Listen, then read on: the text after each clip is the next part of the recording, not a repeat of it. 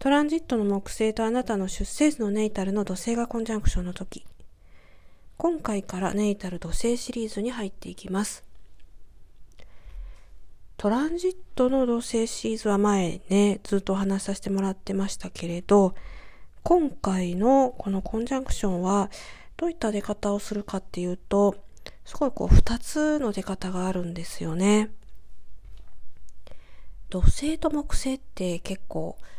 反対ですよね。木星はこうどんどん発展したり拡大したり幸運とか、え、そういった意味がありますけれど土星は、まあ、逆にこう発展というより収縮する縮小するとか、まあ、きちっとね土台を作るとか、まあ、こう伝統的な意味ではやっぱりこう転落とか不幸の星みたいな感じで言われますけれどあの土星っては、まあ、そういう働きをするっていうのは、あの、昔の考えで違うんだよ、みたいな、えー、風に言われる先生術師さんはたくさんおられると思いますけれど、え私は、そうですね、やっぱり鑑定の日々を通じて感じることは、土星の持つそういったこう、ある意味ね、まあ、不幸って言ったらちょっとあれなんですけれど、まあ、そこから学び取るために、えまあ、土星の力っていうのはすごく必要だし、まあ、一見ね、不幸に見える事柄が、やっぱり土星を通じて起こるっていうことは、否めないのかなっていうふうに思いますね。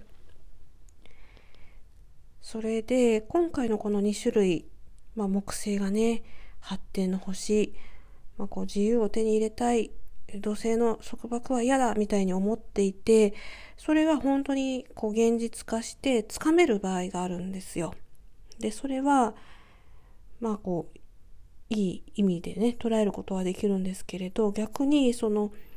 あの、うまくいかないっていうか、土星の力が強かったりするのかな。そうすると、いわゆるこう、カタストロフィー的な、えー、大きな問題、えー、事件などが起こるかもしれないっていうところで大きく2つに分かれるんですよ。で、これ例えば、まあ、仕事とかで考えてみたときに、えある人が転職を考えていて、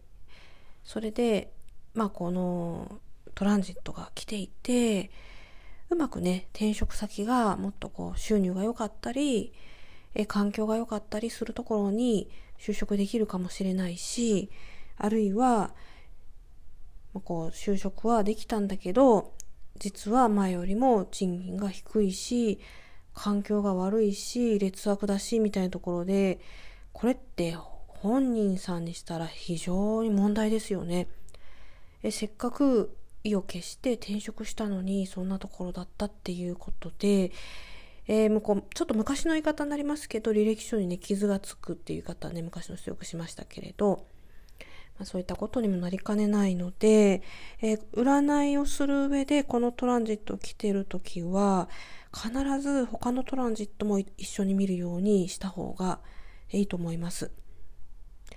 これだけでうまくいくよ、自由になな感じでいけるよっていう占い師さん、あるいは、いやこれはもうなんかとても良くないことが起こる